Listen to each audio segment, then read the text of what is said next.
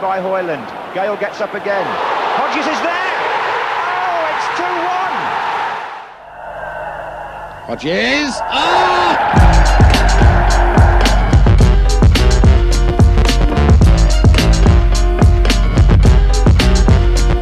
Hello, and welcome back to the What the Fork podcast. Today's guest is a former Crazy Gang member, Welsh international, and current AFC Wimbledon manager, Glyn Hodges. How are you doing, Glenn? Are you well? Yes, I'm very good. Thank you. Yourself? Weird times, isn't it? But I suppose everyone's got their own way of coping with it. But what is life of a football manager like during a global pandemic? Well, at the moment, obviously, it's, it's taken a massive backseat. You know, we're, we're constantly uh, watching the news and updates and uh, wishing everybody well and everybody staying safe at this time because uh, you know it's not it's not great. And I think football uh, football is not that important at this time. But having said that, you know, it's uh, it gives me lots of time to uh, to scout. We, we actually got we got um, we got the scouts working from home. We're looking at we're looking at targets. We're trying to build a wish list for next year. Um, again, we're not sure what's going to happen with this season yet. So you know, there's things that we can be done, and we're trying to keep the boys occupied in a similar fashion. I want to take you back to, I think you were maybe 15, 16. It could be earlier than that. But am I right in saying you grew up playing for, for Mitcham Royals? Is that correct? Yes. Yeah, yeah, yeah. Yeah, it was. It, it was quite good. It was a. It was a good. Uh, it was a good boys' club. It was. Um, I don't know whether they can liken it to the Wolves End Boys Club, but we had loads of good years, and, and, and everybody who played for the local the local borough, the borough London Borough of Merton, which yeah. we sort of joined this club on a Sunday. And from this, from like I think I started at under under 11s, and we had teams right up to under 16. So the boys at under 16s were already already being noticed and scouted by clubs, and then and then they realised that we had, you know, there was a a good thread all the way down. And uh, luckily, you know, we, we, we got picked up, and, and lots of players who I actually played with uh, at that age went on to, to play you know professional football. So it was a you know it was a it was a real good good club. Yeah, there was a few players that ended up coming professional from that. Who who were the players that came from it? Just for the people who are listening. Oh, there's a guy called Jimmy Bolton who played for Wimbledon. Um, Dale Jasper. I mean, he's just been in the news. He's he's younger than me, and he recently just died. He played for Chelsea. A lad called Timmy Elmes played for Chelsea. Gary Chivers played for Chelsea. A lot. we had a big connection with Chelsea. I think the one, the standout, one of the ones that everyone would know is I, I played left wing, and at the time we had a right winger called Alec Stewart, who went on to be the captain of England and uh, the best one of the best cricketers we've ever had, and is now uh, technical director of Surrey FA with a stand named after him. So you know he he was uh, he could have either gone into football or cricket.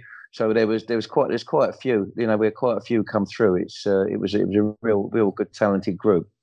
I'm always envious of people like that that are not just good at football but rugby yeah. and cricket. I'm jealous of you setting up Skype because it took me ages to work this one out. So uh, I'm, I'm, catching up on all this technology. well, you're doing well. Um, do you have any heroes growing up then? Like, I mean, everyone I think has someone that they look to sort of emulate or someone that they pretend that they are in the park. Did you have anyone that you wanted to be? Well, well, it was I said where we lived. It was a big Chelsea hotbed, and, and that was the first. That was basically everyone was Chelsea fans, and uh, and I, sort of went went against the grain. I went for the North London. Uh, I went for Tottenham and the North London. I think for the one reason was they they seemed to be on the Sunday Sunday football, the, the big match when it was on every Sunday. Uh, it'd be yeah. London based, obviously regionalised, and and then uh, Tottenham would be on most of the time, and then I'd be off down the park uh, emulating the, emulating the, someone who I'd seen. But uh, I mean, I, I, followed I followed Tottenham right the way through, uh, and was fortunate enough to play against uh, against them, and uh, you know against Ardiles and Villa and Glenn Hoddle, and uh, you know I didn't come off, didn't get too much out of it. It wasn't too, uh, you know, they we we got put to the sword a few times, but you know I think Tottenham was the team, and I, and I used to change week and week out. But I mean, I was always like the I always like the skillful players, always like the talent, you know, the the the, the Rodney Marsh, Stan Bowles. They were the standout ones that, that, I, that I used to I used to love watching. A great side in the 80s as well, Spurs, weren't they? That would be like Hoddle, yeah. Waddle. Yeah. Um, well, I missed the first. I missed the first cup final. I missed the uh, the Man City Cup uh, Cup final. I was actually playing in Finland as a club at Wimbledon. They used to send us abroad in the summer, so yeah. I spent three months uh, playing out in a place called Kuopio in the centre of Finland. So I watched that from afar, and then the next season when we played QPR, uh, and then I uh, I went to both of the games and uh, and sat and stood up with the fans, and, and yeah, that was uh, that was a, a, great occasion. You talked about going to, to Finland. I probably jumped slightly back ahead, but since we're on topic, um, I read that about obviously going to Finland. I think that would have been in like 81, 82. Yeah, um, yeah, 81. Was Was that sort of uh, do you know how Manchester United have that set up with uh, Royal Antwerp and they send their young players yeah. along? Was that like what Wimbledon sort of did at that time yeah, as well? Yes, slightly different. I mean, I think I think it was two. It was a couple of reasons. One, it was all the young the young lads. So the young lads could go as soon as that season finished in, in May. You could go there till the start of pre-season. Um, and I think there was twofold. It was one to obviously get us away and keep us playing, and secondly, I think it was to stop get us off the wage bill. So um, we would go there and we would go. We'd get paid by the, the, the club over there. We had, we had Alan Cork went to. Uh, fact, Alan Cork went to went to South Africa, and then he went to Fin, went to Sweden and played under Roy Hodgson at Örebro. So there was lots of us who went out. At my age, my my uh, my apprentice group, there was going to be three going to New Zealand for six months, and and one obviously staying locally in like, like Europe. So for three months. Now, luckily, I was I was in the team. I got in the team quite young. So they wanted me back for pre-season, but I was desperate to go to New Zealand and have six months out there because the lads who went there, you know, two were working on a farm, one was in a sports shop, uh, and they they had a whale of a time. So I, I, I missed that one, but obviously I, I, I, don't regret Finland. It was it was equally you know magnificent for, for, for me personally.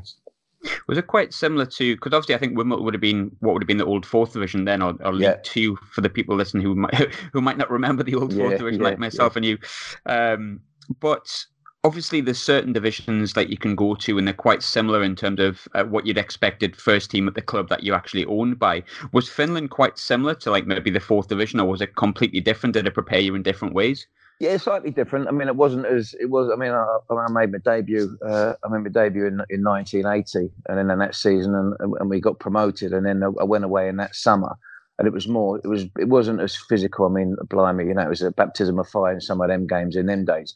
So it wasn't quite as physical, but the, the I mean, I, I, quite like the Scandinavian football anyway. You know, whenever yeah. we we'd go and play over there, or the Scandinavians come and play over here, we've had some good players over the years who played with us, and they were they were you know they they got on well here because they were strong and, and athletic, and it was a good test. So I mean, it was it was good. It, it was it was. um I'm trying to think. It probably wasn't as good as that that that level, but I it was an opportunity for me to, you know, I had probably a bit more time on the ball, had a bit more enjoyment, and, and, and not worried about getting smashed and kicked and and and as we did in, in them days as it was as it was coming through. So, uh, but it was still competitive, and uh, we had local derbies, and I think we did we did well that season, finished second in the in the league, and the team I played for qualified for the UEFA Cup, which they played Juventus the next year. So you know, it was successful on on on their on my side and, and the club side. So it was it was a good good uh, a good time for me. Going back to obviously you're getting picked up by Wimbledon just sort of the season or a couple of seasons before, and I think it was maybe 79 80. Um, but I think you had sort of plenty of choices. You mentioned sort of Chelsea before, and a few of the players from, from yeah. Mitcham Royals went towards Chelsea. But um, I could be wrong with this, but I think when you were about 15, 16, you had a couple of choices like Chelsea, yeah. Fulham, and, and of course Wimbledon. So I yeah. suppose what I would ask is why some of the lads went to Chelsea. You know, why why Wimbledon? What was it that kind of attracted you to them as opposed to maybe someone else? Well, man, I mean, the thing about living in London, um, I mean, I played, I went to Fulham, I went to Crystal Palace, I went to Arsenal. I mean, Chelsea, I was there at 12, right the way up to, to, to leaving to go to Wimbledon. So you had, if you didn't, there was a thing called associate schoolboy forms, which everybody seemed to sign. And it was, uh, you know, it got affiliated and you couldn't go anywhere else. But I, I, know I didn't want to do that. I was leaving myself quite open. And while I had Chelsea, always was going to Chelsea. I still had a look. And Arsenal was great for me, but I couldn't. I couldn't get over there after school. It was too far to go for evening training. So that that might have worked. So um, in fact, the in fact the Crystal Palace one, it was I had a choice at one bit. I can't remember how old I was, but they were local. I could get I'd get the bus. So Crystal Palace was two buses, and in them days you get expensive. So two buses, one bus at the time was three p. So two buses there was 6p, and I'd get two buses back, which was 6 or 12p. When I'd get my expenses, uh, the guy would say, How much is it, Glyn? And I'd say, uh, 12p. And he'd say, Oh, I've got no change. Here's 15p. You owe me 3p next week. So off I'd go and get the bus back. And then I'd go to Chelsea. That was on Monday. Chelsea on the Tuesday was one bus. So 3p there, 3p back. And I go to the guy. He said, How much is it, Glyn? I said, It's only 6p. And he go, Here's 75 pence. He says, you know, go and buy yourself something. Go and buy some sweets on the way home. So I, so I didn't go back to Crystal Palace, and I still owe them three p. So uh, it was uh, it was great. It, it, that was how it was in them days. So you could go by bus, you could go to the games, and Chelsea Chelsea for me. While I, I really enjoyed it, it seemed to go to it changed. We was training at Stamford Bridge, then we were changing training somewhere else, then we was going somewhere else. It was going in transition, and it wasn't as enjoyable And then Wimbledon came along, and um, and and the back, the manager at Wimbledon at the time was Dario Gradi, who took me to Chelsea. So uh, I think it was um, it was an, an, easy choice to go there. Um, easy choice to go there. And while I went there, there's a guy called, Paul Fishenden who who people might might remember who played for Wimbledon and went all the way through uh, through the divisions with us. He actually took him as well. He walked out of Chelsea. We had both probably been offered apprenticeships there, and we we uh, we we joined Wimbledon instead. So um, a brave decision, maybe a stupid one looking back, but one that worked out really well for us. Yeah, yeah, very much so. Um, I think I could be wrong here because obviously I'm not a Wimbledon fan, but I believe you made your debut at Halifax away in the old fourth division. Yeah. yeah. Um, fourth division football, and, and now you started as a, a, midfielder and then slowly went towards a left wing. But by the time you'd made your debut, had you already transitioned to the wing by that point, or did you play well, centre well, mid? No, I was, no, I was, centre mid. He put me on centre mid. Um, Halifax away, we won one 0 In fact, it was. I mean, it, it, I just got in the squad. I've been I've been to Tranmere away. There's them days there was only one sub, so there was twelve men, but you'd have a thirteenth man, and the thirteenth man would travel and help the kit man, help Sid the kit man, and, and put stuff away and help pack up. And we used to travel a lot by train then. So I've been 13th man a couple of times, and then I got on and uh, and the, we met early at uh, we met early at I think it was Euston going up to uh, going up to Halifax, and then um, when we met to the station, the boys decided that everyone had to speak an Australian accents from the time we got on the train all the way up, all the way back. No one could speak unless you're speaking with an Australian accent. I don't know where that came from. So that was the start of the journey. So everyone's talking, talking like that, and we've got the win. Come back, and to sell it, it was a night. Um, it was a night. Marvin Hagler beat um, Alan. Um, what was his name? Oh, Marvin Hagler. Alan Minter. Alan Minter. Yeah, that's his. Yeah. So that was that night. So we went out and watched. That's our maybe debut had a, went out and enjoyed myself, watched that fight, and it was one that stayed in and, and carried on the Australian accents right the way, through.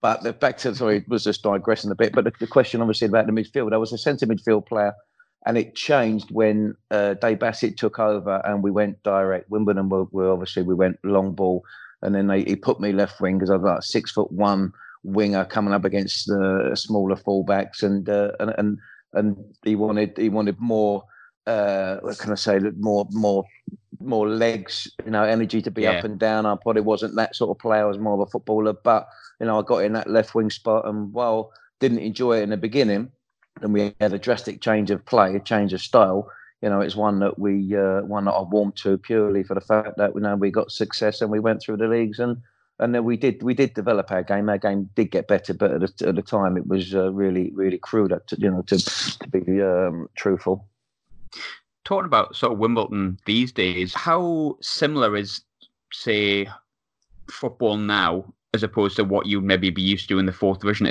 I think it is. I think it, I think there's. I, I, I think the, the, the, no disrespect to, to the players I played with, or not putting myself down, but uh, excuse my language. It was like kick, bollock, and bite. Everything was a fight. Everything was aggressive. you, you had to. You had to. You know. You had to stand. First and foremost, you know, you had to stand up to the onslaught, and the first first 15, 15 20 minutes was a fight and a test of your personality, your character, you know, of how you're gonna how this game's gonna go. So um, that was, you know, I don't think, you know, I don't think it's uh, the physical side isn't there, although it is. You know, they're fit, they're fit, yeah. they're strong, and they know what they're doing. And there's some real good players in this division. I, I think there's some real talented players, and and uh, maybe, you know, maybe I think think the level was a little bit higher than than it was talking before about how it was Dario Gradi who brought you over uh, to Wimbledon originally. Um, I think you know me me growing up, Dario Gradi and, and, Crewe, as it was at the time when I was young, yeah. were well known for possession based football. Um,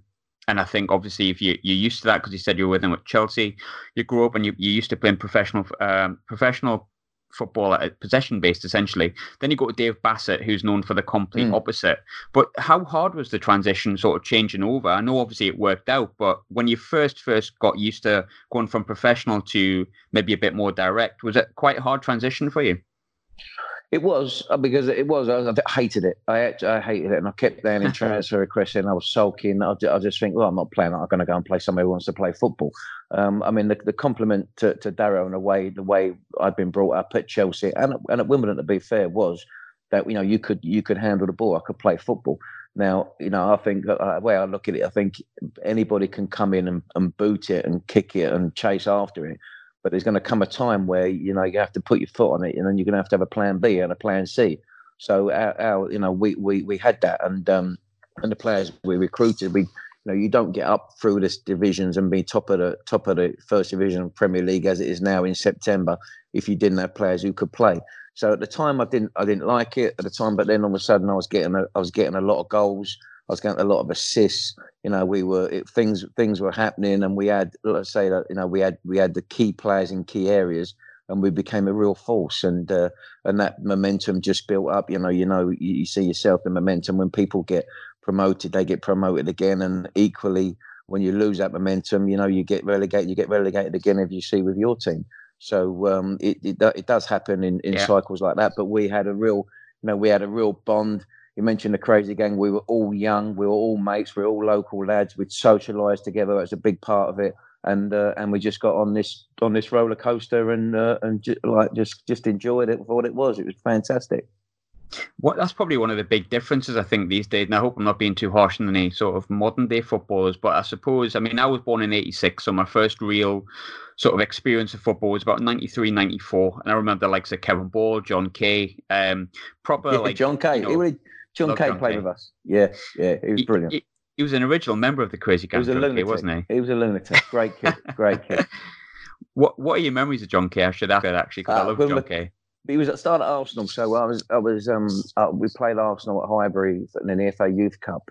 Uh, I think it might be in 1980. Just um, I've made my debut, so I, you know you can still play in the youth in the youth team, and they thumped us four or five, and I got sent off at Highbury in, in that game, and that and I remember him. Uh, he was a bit chirpy and a bit, you know. And he had, I just, I remember him. And the next thing he come and signed, he, he played. He was a midfield player then, and then he come and signed at right back, and he fitted straight in. I mean, the thing about it, because we were such a tight group, it was certain personalities that that found it hard to fit in, found it hard to to you know to to get in with the lads. And there's some some would come in and they've been there all their life and John Kay was exactly that, and he was he fitted right in with pre-season in Sweden, and uh, and you know he, he was he was brilliant, and I know he's doing some good work up in the northeast now. I think he's helping underprivileged lads, or he's, he's doing something along them lines. Although I haven't spoken to him for a while, you know he he was tremendous for us. He, no, he is. He's he is doing some fantastic work up here, and very very humble about it as well. I interviewed him approximately about eight or nine months ago, and um, he's just such a down to earth lad. I think I asked him a, a, couple of questions about his career, and he said, "Oh, I just I, I don't really remember it. I forget it was a footballer. Just something I did." yeah, so yeah. I think that's what. It yeah, I think that's what he is. I mean, lots of players must be to lots. Apparently, lots of players didn't like football, don't like football. It's a talent that they found, and it's a vehicle, obviously, to to to to get them to get some finances to behind them, or to you know part of their life, and they move on to other things. And I mean, I'm not surprised about John again because we're trying to you know, we, we, there's been a book come out, The Crazy Gang, written by Dave Bassett and Wally Downes, and we kept, you know, a lot of us have met up. I mean, I, I, have met the lads since, but there was a couple of meetings, you know, going through the stories and getting getting the stories right for the book. And John, John kept saying he was coming, and he never come. And it's funny that there was two or three that you you would think would be there, and I don't think you really interest him. So he, he's moved on, and, and you know, credit to him. He's a he's a great lad. So if you do bump into him up in your travels, he ever does the, the games at Sunderland, give him my regards. Did you ever see one one of my earliest memories of being a football fan? It would have been 93, 94 season. We played Birmingham. He, had been out with some sort of injury, and I remember it came up on the Roker Park scoreboard that John Kay was was playing, and my, I remember my dad being really excited. And I was too young to really understand, to be honest. Um, and he's really excited because John Kay's playing it. Oh, brilliant! You love you love this fellow, and I was like, all right, fantastic, no problem. Like six or seven. Um, but in that game, he actually broke his leg. I think in three places. Oh, um, oh, and as he was going off, he got he got put on a, a stretcher. And I don't know whether you've ever seen the photo, but he actually rose the stretcher off. He's got his leg broken three places, and he rose it off as if he's going off on like some sort of boat. It's absolutely brilliant. No, um, no, absolute folklore. That. but that's him. No, that's him. That's him. He's was it was fantastic for us. I was watching a, an interview with you yesterday that you'd done, um, and I, I, quite liked your wording for it because obviously the Crazy Gang is notorious in, in British football and for all the right reasons, in my opinion. Um, but you get into that team 16 17, and I think you said the first team pros used to use you as, as cannon fodder. Now, yes. it sounds it sounds bad, but at the same time, we're talking about how important like um, like socially it is for teams those days to be an actual team. But what sort of tricks would the Crazy Gang try on you when you when you were young to kind of integrate you into the team and see how much you could take? Well, I've got to be careful what I say here because some things I can say, some things you can't. I just think like it was, yeah, it was, it was. Um, uh, we we were we were set up. We were, I think you know, you you you, you didn't we didn't have many overnights. I think we we had we had we didn't go in hotels, but if we did, the hotel wouldn't wouldn't be in one one place. They'd try and get your key and, and do your room. I mean, we used to have water yeah water fights, and there'd be water dripping through the ceiling and and then it'd be it just it's just like loads loads of little things. We'd have two. We we actually we had two gangs. We had uh, we had two gangs, and if you're part of and if you was ever on your own, and and you was outnumbered by this other gang, they'd you know they'd just beat you up, basically beat you up. And we had we, we played a game at Grimsby called in the Group Cup final, and we are out the, we are outside, and we are waiting to leave, and, and Dave Bassett was in the director's box, in in the director's room having a drink, and uh, and then we it's a big it's kicked off, big kicked off outside, and one of the director's wives ran up to Dave Bassett and said, "David, David, your players are fighting. You better go and get them." And he looked at the window and went, "Ah, oh, it's just the two gangs having a fight. Let them out. Leave them, leave them to it." so it was just like it was just things like that were going on all the time. You know, it was um, any tricks that were played, or you know, they'd, they'd obviously cut your gear, cut your clothes up, set fire to your clothes, nail your nail your shoes to the floor. You know, if you brought a towel in, they'd, they'd nick your towel, nick your shit. There, there was there was lots and lots of things, you know, um, that that were just like they're just high jinks, high jinks and fun. And uh, and it took you a while, and that's because we were young, young, and and then them them days, you know, the youth team trained with the first team. So you know, you was just out of school, a bit naive, and and uh, and and got got caught out plenty of times. So it took you you had to be a quick learner to uh, to try and you know get your wits about you to make sure that nothing happened, nothing really too bad happened to you. But there was some that was definitely going to happen.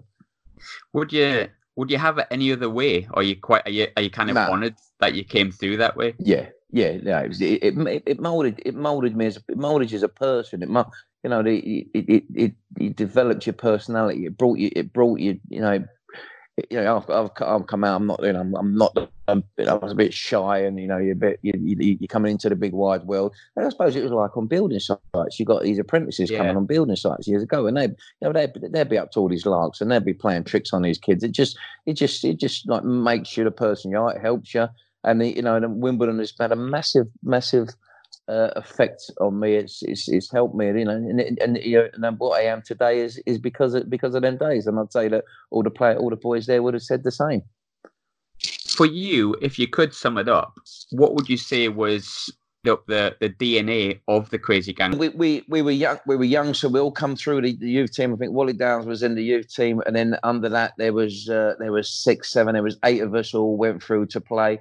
I mean, Dave Bassett was the was the player manager of the reserves at that time. So before he even got the job, so we played with Harry, and uh, you know, and it, I'm just thinking of other stories that, that I can't really say, but uh, we played actually played played with him. You're welcome. So so that we just kept we just got we just came through together, and it was. I mean, it was real. You know, I know people say about you know you've got a good youth system and a, a good youth set up, and you get you play little lads young we we had you know off the back of that Mitcham Royals, a lot of boys from Mitcham Royals were there, but there was some real good talent, young talent, and then we all clicked and, and we all clicked and we all been together for such a long time. And what what the, the main thing about it was that we were so well drilled. I mean, Dave Bassett with with, with the work we did. That it, we, I knew what they were going to do before they knew what they were going to do. Everybody was on the same song sheet. Everybody, and if you didn't do what you was meant to do at that time, you'd got a rollicking.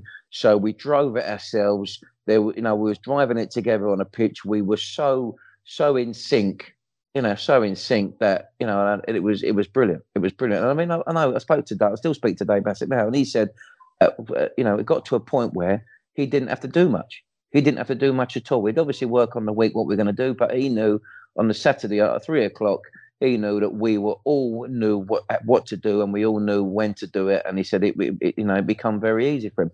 I mean and, and, again part of that team part of the team the wimbledon team that got promoted to the first division have been have gone on to be managers. They've gone into management or, yeah. or you know so it's a it, it, was a real talented group and uh unfortunate that you know we all we all had that time together and it's one that you know you'll never forget it's talk about players going to into management and staying sort of within coaching and within football. But one of them went on to Hollywood. Could you have ever imagined Vinnie Jones going into Hollywood?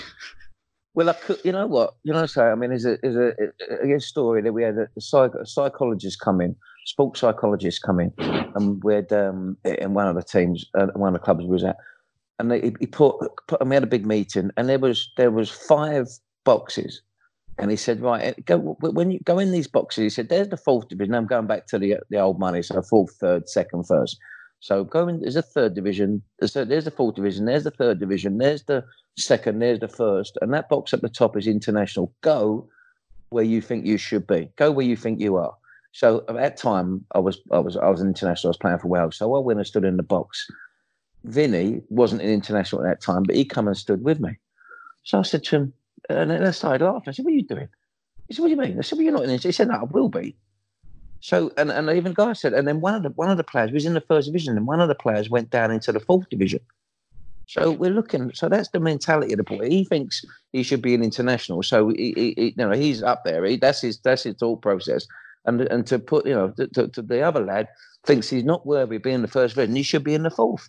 So there, there's in the mindset of the two different mindsets that, that that had the lad that actually ended up in the fourth. He went, he was out the door within a month, gone, and Vinnie ends up ends up international. So whatever that, whatever he, you know, the personality he was, whatever he put his mind to, uh, whatever he put his mind to, he would succeed. He's just got that that that mentality he's got. So I'm not surprised. We saw him last year. He come for the West Ham game, and uh, he hasn't changed. You know, he hasn't changed. He's a bit harder to get hold of, but you know, he's uh, he's done fantastic for himself. So. Uh, you know, and he was he was a he was a good footballer as well. So he's not, you know, people that not have him as a footballer, but you know, you don't play at the level he played and play at national if you if you're not any good.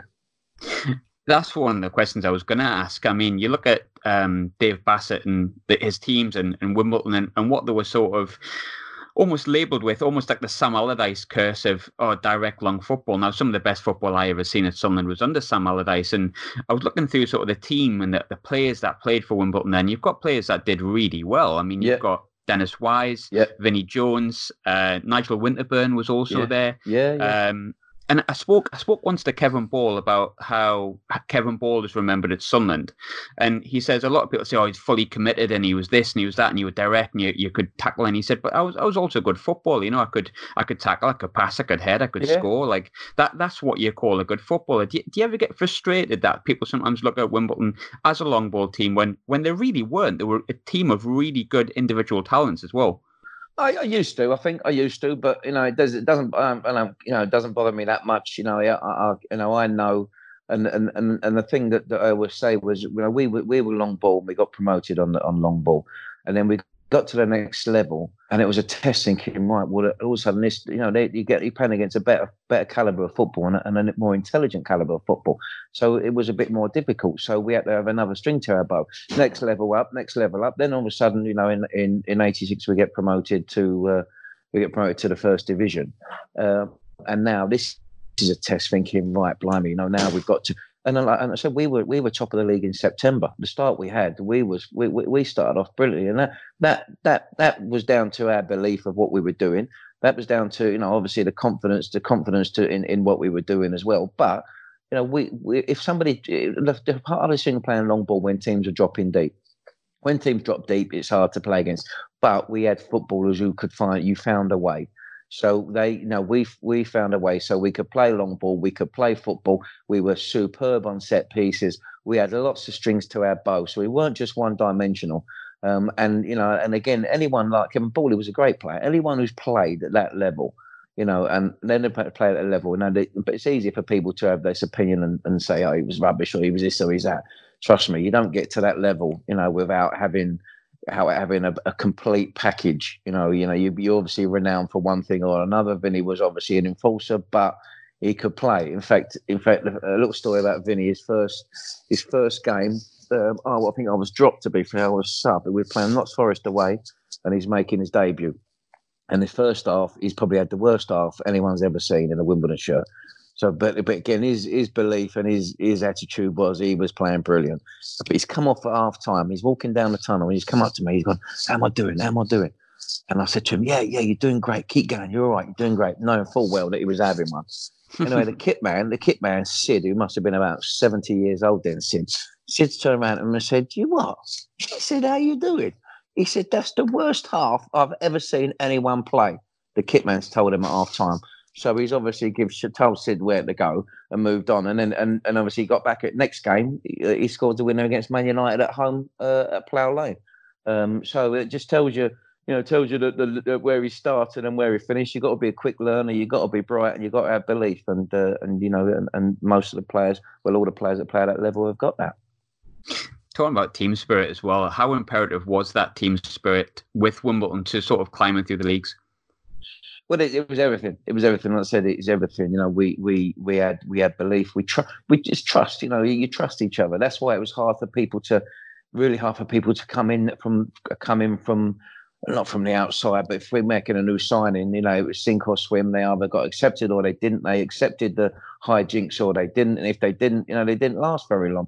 And I think Ian Holloway didn't. Uh, he came for a year and he didn't enjoy it. And I think he wrote in his book that you know, he, he in fact hated his experience there. So it wasn't for everybody.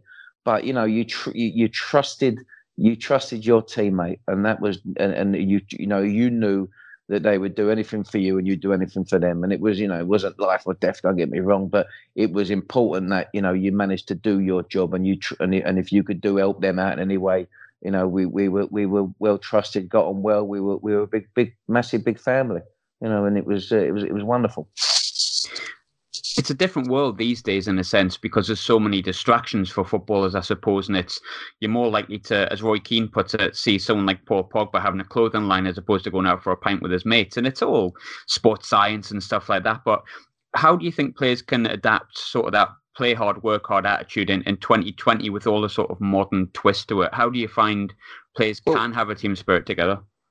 Well, I think I think they can. I, just think you uh, again. I think I probably uh, you know mentioned it. So it's about trust. I mean, we we you know we socialised together. We was out. We was out uh, after every game. We would have a Sunday Sunday session. We'd be out during the week. You know, we we we bonded like that. But we, we worked hard, and and then now I don't I don't think uh, you know that now it's it's not like anymore. You cannot do that. You know, you you've got to be super supremely fit um, and they're they're athletes. And again, the numbers spoke about you know the level of the Division One, the numbers that they put out on the fitness side. You know, again, were, were, were fantastic.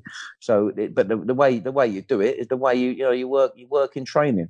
You know, you've got to you've got to have players who fit in a certain system. You've got to have players who, who get on. You've got to you've got to have players who you know you can trust and. Uh, and once you have that, and once you've got that in, it doesn't matter if they go home and, and, and don't socialise away from the park, as long as they give their all when they're there, they give their all for the badge, they they, they love the club and they, they, they respect their they respect their uh, colleagues and respect the management, you know, and it, it, you know you can you can easily get it. So it's, it's it was probably done a little bit. It's done a little bit differently in my time, but you know the principles still remain.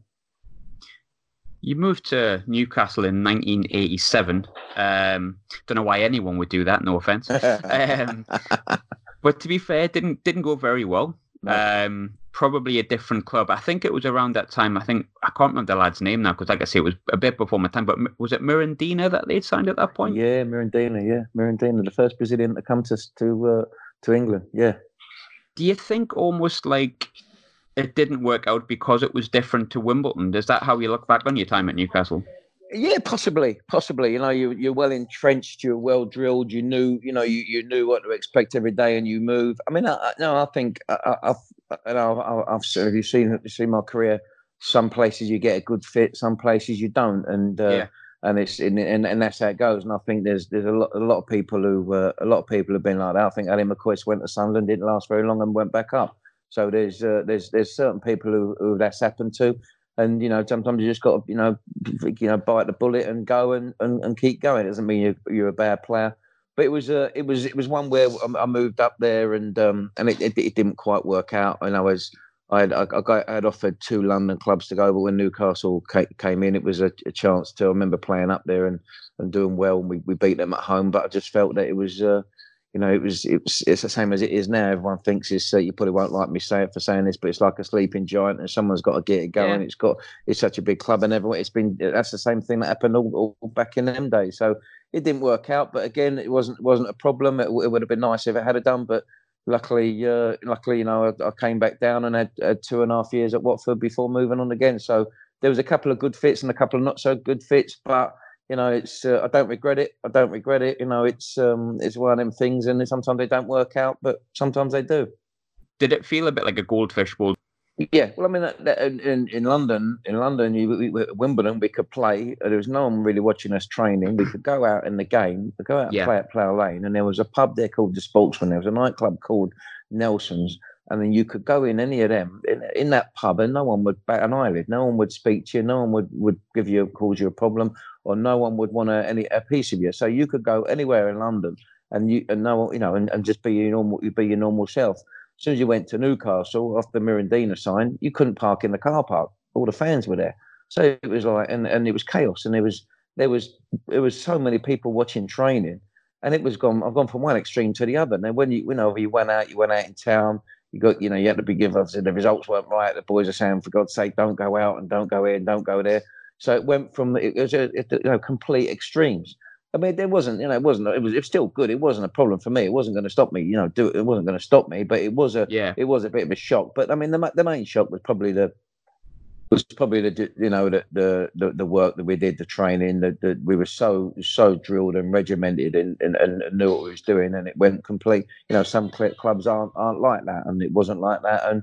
And I probably struggled a little bit, but you know, but maybe maybe should have should have toughened it out, and I would have been a success. But you know, you, you just you just is what it is. But it was complete, yeah, chalk and cheese from from Wimbledon to Newcastle. Massive, massive differences. You went to obviously Watford, as we've just touched on as well, and that was under Dave Bassett as well. Yeah. How how big of a lure was Dave Bassett? Did you ever feel like maybe doing something different? Was there anyone else in there for you, or, or was it kind of like you know what, get back to normality? Kind of, I've had a Uh, six, I mean, six uh, months. Yeah, no, I think I think when you know they- I had an opportunity when in that summer when I went to Newcastle, I could have gone to QPR with Jim Smith or Watford with Dave Bassett. So um, you know, and I think he was expect after being eight years with Dave Bassett and playing for him, playing with him as player manager and knowing him so well and him knowing me so well, I think he, he expected me to go to Watford, but I, I didn't want to go to Watford. It wasn't even do with the money. I just thought Newcastle was the standout one. Yeah, So, um, and then, but luckily, three months later, you know, he's uh, he hasn't held any grudges, and he's come back and said, you know, come and play. So, uh, so I did. It gave me a it gave me a way out of there, and um, and and come back to Watford, so I could I could move back move back home and and uh, be in familiar surroundings. And although it probably didn't like, didn't do so well for for Dave, he got sacked at around the Christmas time. Um, I ended up staying for two and a half years and. Uh, uh, and, and being quite a successful time in my on my playing career. Yeah. Because on, a- on a personal level, I think you enjoyed success at Watford. You won Yeah, sort of player of the year, even though I Yeah. think you were injured for most of the season. You won goal of the season. Um, but I suppose on the pitch, it, it didn't really work out for a team because I think you suffered your first ever relegation with, with Watford. yeah, Um, yeah, yeah. We, we, we yeah, yeah. Why do you think it went wrong at Watford in terms of like, not not for you personally, because I think it was successful for you, but maybe as a, as a club? Well, I think I think um, I mean, yeah, he, Dave Bassett went in and he completely he completely changed it around. I think they were that, and again, it's it's similar to it's. I mean, the thing about but when Bobby Gould went to Wimbledon, Bobby Gould kept it exactly the same. Brought Don Howe in, who was one of the best coaches in the country, if not the best coach at the time, and Yeah. kept everything the same. Dave Bassett followed Graham Taylor, went to Watford, and completely up, you know, uh, turned it upside down and said, "This is how we're going to do it." Bang, bang, bang.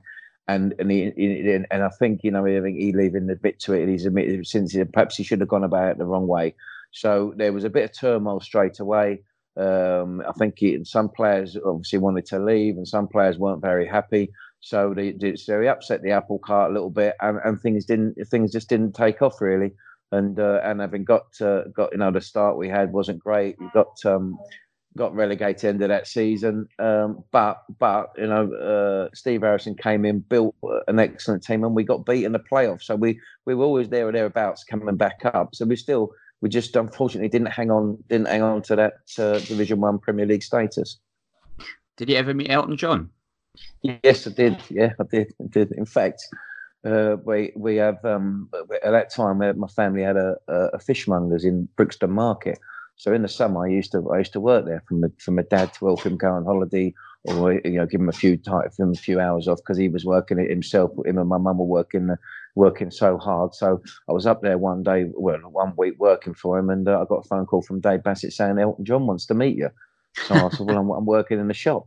And he said, "Well, he's only at Green Park. He's, he's, he's flying off to America on tour. He wants to he wants to meet you." So uh, I uh, I had to leave the fish shop and uh, I, scrubbed up a little bit, and then went over to Green Park and met him. And uh, that was when they were obviously trying to do the big sell for me to to sign. um, and which I, I, went against it. But then when I did sign, I think Elton John was uh, was terrific with me. You know, he come and and, and uh, made a fuss and said, "Well, you know, thanks for coming. Well done. So pleased you're here." And when when Bassett got the sack at Christmas, uh, we were playing at home, and and Elton come in the dressing room and, and said said to me, "Come and come and see me after the game." So I went after the game, went into the boardroom, and we uh, we we sat down and had a chat, and he was just saying, "Look." He did explain what he didn't want to sack Dave Bassett, but he wanted me to stay and he and, and we had we had a good hour chatting, and he, he was absolutely brilliant, absolutely brilliant. And uh, you know, it was it was great, and it was it was great to him to take time out to you know to, to speak to me and to make sure put my mind at ease. They didn't want to lose me, and uh, and do everything they can to to make things work great because he knew the relationship I had with Dave Bassett. So he was uh, he was he was a good man. Yeah, I met him a few times. He, he was terrific. Please tell me that when you met him, though, he had some kind of extravagant suit on at the same time. If he was just wearing like shirts and a t, right, like a shorts and a t-shirt. right. Well, it is the is is is the thing. I went up there. I was waiting downstairs, and he was doing an interview with Anne Diamond. Then we mm-hmm. went up to his suite, and all of imagine all his his costumes are there, and he's all all being packed up, and his and he said, "Let's go into the bedroom." It was Dave Bassett and the assistant manager Jeff Taylor. Let's go into the bedroom, and uh, he said, "And uh, we'll have a chat in there." And when when he come to the door, he had a he had an all in one black cat suit, like sort of thing Linford Christie would have on, and a and a Watford hat. Um, so that was his attire when when he met me. Um, so uh, it was interesting. It was interesting, but you know, he was he was he was he was he was good. Yeah, I, I really enjoyed my time at Watford. Yeah, fantastic character overall. Great, great musician, fantastic character. Yeah. Also nice to hear he's a nice bloke as well. Yeah, well, um, we had a um, we had a Christmas party. We had a Christmas party, and um, and he was married to Renata there. So she she she came. Uh, she was at the party, and all the all the players and the wives and the staff, everyone was there. The, I think it was at the Watford Hilton, and then they had a, they had, a, they had the, all the tables, and they had a DJ, and they had a piano in front of the DJ. So, so he's coming to the table to table. So I said to him, I said, what, "What's the what's the piano for?" He said, "Well, he said if they're um if nobody dances, I'll get up and I'll get up and sing and do a few numbers." So I went, "Okay." So I went around every table and I said, "Look, I said, the piano's there because Elton's going to play. So don't, whatever you do, don't dance, don't dance. I said, and we're going to get him to play. And they went, okay, okay. Anyway, obviously the beers are flying down and the wine's flying down, the champagne's flying down. Anyway, it's usually music stands up. Everyone gets up and starts dancing. So I'm trying to clear the floor, thinking I'd love to imagine, imagine him playing at this Christmas party. So then I, I went up to him and just said, "Come on, you're going to do it. You're going to do it." If he said, "No, no, no, they're all dancing," I said, "Yeah, but come on, just a couple." He went, "No, I'll leave it. I'll leave it." So unfortunately, he didn't. He didn't play. But uh, and I've paid. I've paid money a couple of times to see him. But it would have been great if we could have got him up on the piano, just doing, just seeing, even doing two or three numbers. But he, uh, the party went so well, so uh, he did. He didn't need to. So that was uh, that was a shame. But uh, you know that I, I did try my hardest to get him to play. you could have had on sort of like private show for free. Exactly. Yeah, exactly. Yeah. People letting you down on that one, I must be honest. And I did. I couldn't believe it. I couldn't believe it. And I'm looking around going, what are you doing? You know, but uh, never mind. The drink, I think the drink was talking. You had a season at Crystal Palace, but obviously you yeah. struggled, I think, to get into the team. Yeah. Um, it was a good side. You finished sort of third in the league. Uh, you had players like Ian Wright, Mark Wright, Geoff Thomas, who unfortunately obviously succumbed to injury, but fantastic player. Yeah. But even though you only had a season there and you didn't play as much as you liked, did you quite enjoy your season at Crystal Palace? Yeah, well, actually, it was. It was. I was only there for six months. I was only. It was similar to similar to similar to Newcastle. Seven appearances, yeah. I think, both both, and I, I managed to score for Palace. But I was. I was. Um. It was a bad. It was. It was a. I'm not making excuses, but I wasn't living the right life. I was. I was living in a yeah. pub uh, living in a pub, and I was I'd split up with my with my uh, first wife, and uh, and I wasn't I wasn't living the life that I should have done. The Crystal Palace was on my doorstep; it was where I was. So, and I was back with my mates, and but you know doing and probably doing stuff that and doing stuff that I shouldn't have done to be to, to help you you know to be a success in professional football. So yeah, um, again I, again I got to January when the window was open and uh, Dave Bassett come knocking. And again, that, that that's that summer I turned Sheffield United down. Uh, I could have gone to I could have gone to Palace, back to Wimbledon, or up to Sheffield United with Dave Bassett. I spoke to Goldie and I've met Steve Coppell, but I didn't. Um, I didn't. Uh, I didn't want to go to Sheffield. I thought Crystal Palace with Steve Coppell. You know, and they just just lost in the cup final. They'd just been beat by Man United in the cup final, so I knew they had the makings of a good side. Steve Coppell being a winger, which I was, I was playing wide then. You know, I thought it'd be a good, a, a great time for me to go and play. Um, again, fortunately, like I say, it was probably not personal time. It was, it was, it was a wasted opportunity. I, I regret that massively, but you know, it gave me the chance to go up to Sheffield in the January. Um, and, uh, and, and never look back. I had five and a half years up there, and uh, you know that was a, that was a fantastic move for me. Talking about Sheffield United, you know, I was reading about a few different things, um, and and the, the stuff I was coming across during my research. To be honest with you, Sheffield United they raised the cash to buy you. Yeah. Is that right? Yeah, yeah, yeah. When I, I came on loan, um, I came on loan, and uh, it came on loan and it was it was brilliant. We we, we were we were fantastic. We we won we won a lot of games, but we won seven on the trot, and I think Sunderland were a victim at that time. Uh, we went up to Roker Park and won one nil up there. Ian Bryson scores. Um, but there was there was it coincided with the with the um, Grand National, which was April time. I think is it Grand National April or March? I think it's April and it's normally semi final day. Yeah, FA Cup semi final. So then, well, the club have come up with a scheme that um, to buy me, they're going to have to make a raffle. So they had these Grand National raffle tickets, and all the money they was all the money they put out would go to would go to the to, to obviously the prizes, and, and, and the majority of it would go to my transfer fee. So uh, again, it was, it was, a, it was a great it was a great place. It was very similar. It's pretty similar to to Newcastle. Everywhere you went in Sheffield, there were people what you know the game. They were football mad.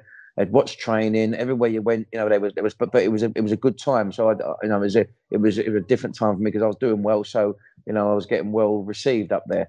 But every time I went out, uh, somebody would come up to me and say, "Would you buy these Grand National tickets?" So, so what do you mean? He said, "Well, I've got to sell these tickets," and he said, "It's for you to come." So I was cool. If I didn't buy them, showed that I didn't want to be up here, and I had to, obviously had to buy them to show that I wanted to stay. So I think I can't. I lost count the amount of time, amount of tickets I I, I, uh, I bought. I never won, but I must be one of the only people, one of the players that have actually contributed to his transfer fee.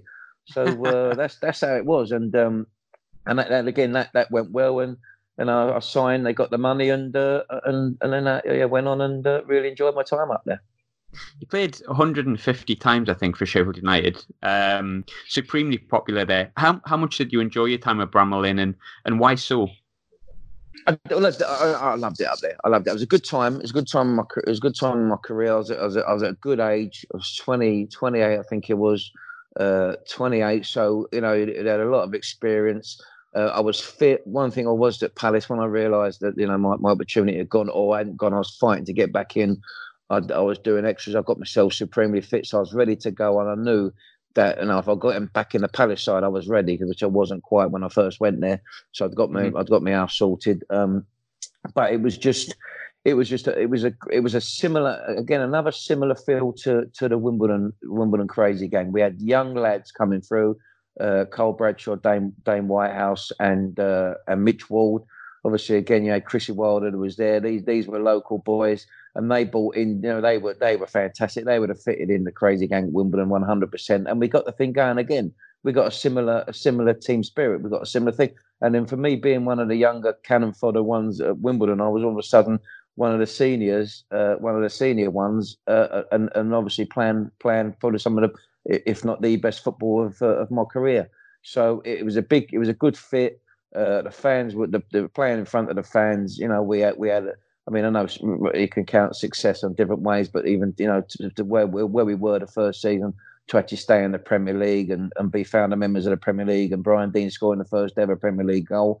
You know, there was a, a lot of pluses up there, and, and, and I love my time up there. And any chance I get, you know, I, I, I go back and, and watch them. In fact, I watched them recently at Reading in the uh, in the sixth round of the FA Cup two weeks ago, two or well, more than that, you know, before the before the lockdown they're a good side to watch these days as well. Are you quite yeah. pleased to see? I could. They suffered for a long time. That, I, I often look at as a Sunderland fan, Sheffield United is maybe one day that'll be us because Sheffield United went through a lot of shit. They had like five yeah. years in League One, which for a, a, club the size of Sheffield United is, is surprising, and they're doing so well now. I mean, do you sort of watch Sheffield United? Are you really yeah. pleased to see where they're at? Uh, yeah, brilliant. I mean, uh, yeah, that's why I couldn't wait to go and see him. I don't see him uh, whenever I can get to see him. I'll go and watch him. I like the way they play. I love what Chris Wilder and Alan Knill's done. You know the, the way they play, the style they play. And what's what's great is when when teams come up from the from the uh, the championship, you know, they're obviously odds on to go back down, and now they're they're they're knocking on the Champions League, you know, the uh, Yeah. places. So long may it continue. You know, they've they've come back, and and again, it's it's just it, it's all right. It's an example. It's an example for Sunderland. It's an example for anybody. If you get it right, you know, if you get it right, it's it's achievable. So it's just, and a lot of things obviously got to come together, but it, you know, it's it gives everybody hope. Talking about how good Sheffield United's team is now and how good they've been the past few seasons, though, I saw an article literally this week, um, and it said it was the greatest ever Sheffield United side by a, I think it was the Sheffield United reporter, I think it was, or, or Yorkshire Post or something like that. Um, and he had you down in the squad in the starting eleven as one of the best players he's ever seen in a United shirt. That was a quote. Do you think Right. that your best football came at Sheffield United? Yeah, well, obviously that reporter knows his football. He knows his stuff, doesn't he? You know, so that's take, you know, well done So to him. says, Yes, I did. Yes, I did. Yes, I did. I had a big, I had a big impact. I had a big impact, and when I first come in, uh, scored a lot of goals, and, and we was we were drift. I mean, we we were that that 90, 91 season. Um, we were miles apart, uh, miles off of the, off of staying up. And then uh, next season, I say I think we won seven on the trot. You know, we broke a record, and we and, and we stayed up with ease. And um, you know, and and, and it, that that you know that just everything clicked. Everything clicked. Uh, Like I say, sometimes it works, sometimes it doesn't. But I was ready. I was hungry. I knew. I was wounded from the Crystal Palace thing, um, which may be about the Watford thing as well. But the Crystal Palace thing really, really hurt me. That and I, I didn't make a success of it. And I knew that you get into an age at 28. You know, there's not many years left. So you know, I've got to start making an impact and and and and, and playing, and, and you know, and, and affecting games um, and affecting people around me, which which I which I did. You had a short spell at Derby County, which, as far as I remember, I think they went up with Sunderland. I think it was Yeah. 95, 96, but you weren't there very long. But I think you played under Jim Smith. How did you get on with Jim Smith? Because obviously, one of the big characters of the game. Yeah, well, I mean, he, he tried to sign me in uh, in '87 uh, for QPR, and I spoke to Jim, went down and met him when he was when he was QPR manager. And then what happened at uh, what happened then at Sheffield at Sheffield United? I um I was my contract was up. Howard Kendall would Howard Kendall had come in, and I was I was turning I was going to 33. So technically, I was I was on a I was on a free in the summer, and I, they, they were they were debating whether to renew my contract. Um, but I had I had a phone call from another club that a, a, a big club that they would they would have taken me. So I instigated a move in March before the you know, the transfer deadline. Then was was uh, was uh, and last Thursday in March. It was then. So I instigated a move to go, and then the, the, the club that that had phoned me to say get yourself here couldn't do it. So I ended up going to Derby County with Jim Smith. Now, the, the- when you when you get when you them them days when you get to um, to the, the business end of the season and they know they've got a window to they got a window. They normally clubs that are going for promotion will will just make sure they get a guarantees. They'll get a few a few experienced players in just to help just to help things Yeah. just get over the line. Now I went there. I went there till the summer um, with a view to obviously staying there and and and and, uh, and- and getting a longer contract. Um, while I played, I played a few games and we did get promoted, and I'm counting that as one of my promotions. So I, um, it's, I did play a part in that. Uh, Yeah. I didn't, I didn't, uh, I didn't get offered uh, one, and I didn't get offered anything in the summer. So that was uh, that was a bit disappointing because you know again you, you're 33 and um, and it's like one of them things now. Well, well, you know where where where's my next venture? And your next venture was was Hong Kong, um, Yeah. which Yeah. these days, you know, the, people go to sort of China, America, a few different places. Hong Kong's a place not many have gone. Um, were you, and I, don't know whether you ever think like this as a professional footballer when you hit a certain age, if you think this is where I'm going to finish my career, but was that the plan or was it, did you just want to try something new? Well, I was. I mean, when you when you it's, it's, when you're in the in the summer, your your contract's up, uh, and you're sitting there on a free transfer. I mean, the, the phone was the phone was the phone was ringing, but the offers weren't. You know, all of a sudden you're going to look. So I'm going to have to take a take a bit of a hit on. You know, the the, the wage the wage the wages that you was on. Um, looked like there might have been, you know, my, my best best days may have been past me, which you know, which is obviously right when you get to that age. But I got a phone call from I got a phone call from Hong Kong um, to uh, to go and play out there. You know, all of a sudden, you know, the, the deal the deal was a good one for me. Um, and the, I, had a, I had a young family. Um, I'd, I'd remarried, uh, and I had a I had one daughter of four, one daughter of two, and my wife was was six months pregnant. So it meant that there was no there was no upheaval with schools. There was no there was the, the kids weren't really in full time school at that time. So I thought let's go and have an adventure. So Uh, my my my third child, Faye, was uh, was born in Hong Kong. Uh, she was born out there, so that was uh, that was another you know another another episode that that was brilliant. And we lived on a we lived on a place called Discovery Bay where all the expats that worked and all the uh, lived, and the Cathay Pacific pilots and all the financial uh, sector people lived, and and it was it was fantastic. You know, we we trained we trained in the evening, so I had the full day to either go to the the swimming pool, the beach, go shopping, spend the day with the family, spend the day with the kids and the missus. Then I'd get a ferry because it was a ferry ride away, ferry into Hong Kong, go and train for a couple of hours, come back and uh, and spend go probably go swimming again. So the lifestyle, the lifestyle at that time, that was a special that was a special time, and uh, I look back at that. Uh, really fondly. In fact, a couple of years ago, I, we, we all went back. My daughter, my Faye, was 21. So uh, I took uh, we, we, we all went back to go and visit and see where we used to be and where we used to live, and uh, and it was it was quite emotional, but it was it was it was a great time in, in my in my life. You did come back. Uh, you came to Hull for a brief time, yeah. I think there was a, a particular clause when you were at Hull that I think it was a big club clause. I think it was classified as, i.e., if a club yeah. in the division above came in for you, and Dave Bassett obviously came in again, but I think that was it had sort of two edges to it. I think he wanted you to come back not as just a player, but also as a coach. So um, I suppose it's a difficult question to ask because I, I, don't suppose you'd ever really known. Obviously, you, you, went to Scarborough after Nottingham Forest, but yeah, yeah. With you going into coaching at the same time when you went to Forest, at, at what time do you know as a professional footballer it is time to hang your boots up, and, and when did you know? Well, the Forest, the Forest thing came was similar to the Derby. It was, it was the um, again, it was the, it was the, it was a deadline day, and Forest mm-hmm. were going for promotion. And he said to me, he said to me, look, he said, you won't play. He said, but if I get any injuries, you know, I'm gonna, I'm gonna need you. He said, I might need you. He said, but come and come and just play till the end of the season.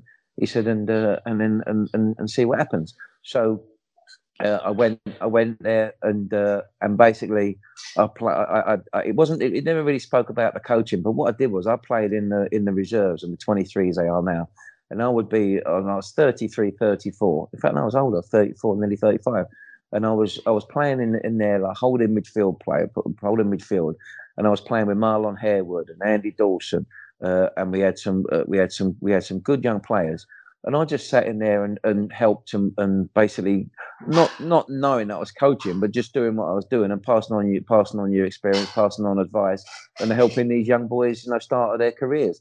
Um, and I, and I, I really enjoyed it. And in fact, I didn't play. I didn't actually play for Forest that year, but they they, they did get promoted.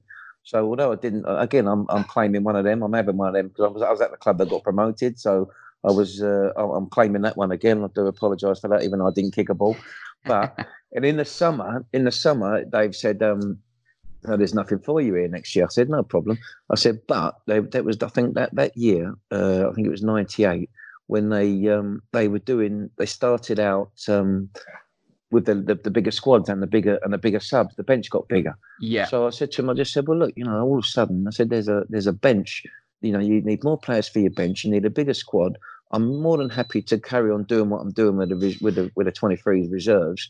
I said, but you might need, you know, you might need some extra bodies around the place. So he said, okay. He said, um, he said, well, leave that with me, and I'll have a think about it. Well, pre, he said, come back and do pre-season.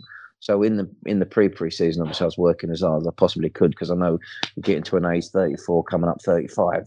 In fact, I was 35. I was 35. So um, he, uh, he, I got there anyway. It, it, it turns out that, that, that year Pierre Van Hooijdonk went on on on strike. He refused to come back from Holland. I don't know if you remember that. He went on strike, and Bart Williams got injured. You actually, yeah, yeah, Bart Williams got injured. So the first game of the season in the 98-99 season was Arsenal away at Highbury, and I'm playing. I'm making my debut at 35. Now I'm thinking, what's going on? And now when you when you think you you know, said when did it or when did you realise? When did you know? My, I think after that game, I think I knew. I knew when I'm chasing Dixon and Parlour up that left hand side and right hand side. I knew that. I knew that you know I'm I'm now coming to the end now of this decision, coming to the end of my, my coming to the end of my football career now, and I'd like to carry on. I'd like to have carried on, but I knew realistically now I've, I've, I've had to I've had to make make some decisions. So I was obviously getting my coaching badges. I was already on that route. I've got some. I'll just continue get continue on that path. And then at the end of at the end of the Forest thing, uh, got to Christmas, and then I left. I went to Scarborough for one game, and then I got another invitation to go to Hong Kong. So I actually went out to Hong Kong again, and the family came out again. So I had six months there. But when I returned from then, that was when Dave Bassett was at Barnsley. That was when I decided that I could probably go and play lower leagues. I could probably go and play non-league to earn some sort of money, but there was no future in it. It was just putting off what I was going to do. So I, I, I yeah. stopped playing. Uh, I started working as a as a scout for Dave Bassett. I was doing match reports. I was going in on a Friday and, and showing them the reports and showing them exactly what how this team played and that team played. And I had to do some hours. I had to do to get the coaching badges. You've got to get so many hours to do my hours. Dave was letting me come in and take the reserves, and uh, and that's how it started. Um, so only a little short while after that, uh, I was I was doing the reserve job, and Geoff Thomas, me and Geoff Thomas, who you mentioned already at Crystal Palace, we were doing it together. We were joint managers. So me and Jeff were taking taking the reserves, uh, and that was the start of the, the coaching crew at Barnsley. And uh, and obviously eternally thankful for Dave Bassett to give me that chance, and, and for every, everything he's done for me. Really taking me all over all the clubs he's done, and, and give me the schooling he's done and the education he's done, and, and to give me my first coaching job was massive because you know yourself when you come to the end of your career, you're 35, 36 you know, it's basically and a whole new life starts and the whole is a whole new world opens up. And fortunately, I've I've been able to stay in football, you know, since that day. Final question, which I always thought was going to be the easiest question when I first started doing these interviews, but apparently it's the hardest one. Pick your five-a-side team from players you've either played oh, with I wish you'd have or played me. against. I wish you'd have warned me. I wish you'd have warned me. I can't. Okay. I can't okay. Well. Okay. Yeah. well, well, I'm. I'm in.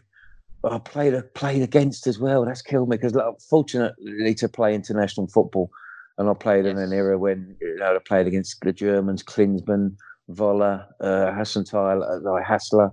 Um, uh, play with Gazza. He'd be in it. Yeah, he'd be captain. Sorry. Yeah, he'll be captain. Gazza. Fantastic. Fantastic, Gazza. Yeah, captain. I'm a goalkeeper is either Beasant and Neville South. Also, Unfortunately, I know I know Lurch. I call him Lurch. Uh, won the cup and done bits and pieces, but I think I'm going to have to give it to Neville, Neville Southall. Um, play, luckily, fortunate enough to play against Brazil in the in '87 as well. We beat them one 0 and there was a player called Careca who actually played at Napoli with Maradona. I just recently saw that, so I'll have Careca up front with Rush, Rush Careca, Gascoigne. I'm going to pick myself. I hope you don't mind. I'm going to pick myself. Uh, I'm going to pick myself, and oh, it's a tough one. It's a tough one. It's a tough one. There's a lot. Honestly, I'm, uh, it's pardon. There's a lot of good players there. A lot of good yeah, players. I mean, I'm, i can keep going on them. I mean, I'm trying to think of the Italians I played against. I know we played Italy in eight in '87 as well when. Uh, that was in '88 with a team that went uh, went to the Euros, uh, back against Holland as well. Oh, there's lots.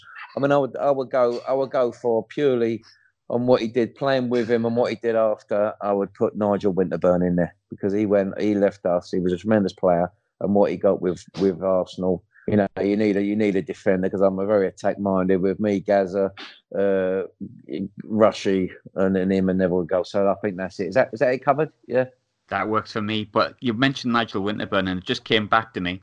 My funniest memory of Nigel Winterburn, which is a bit of a shame considering how good of a player I he was. you're going to say Canio. Paolo Di Canio. Yeah, yeah. yeah, funny, wasn't it? It's funny. Still yeah. the best. Still the yeah, best. Yeah, but, but he's not good for him. But yeah, it's, it's tremendous. Yeah, yeah. Superb. Glyn, thank you very much. That was awesome. Thank you. No, no problem. Pleasure. Thank you.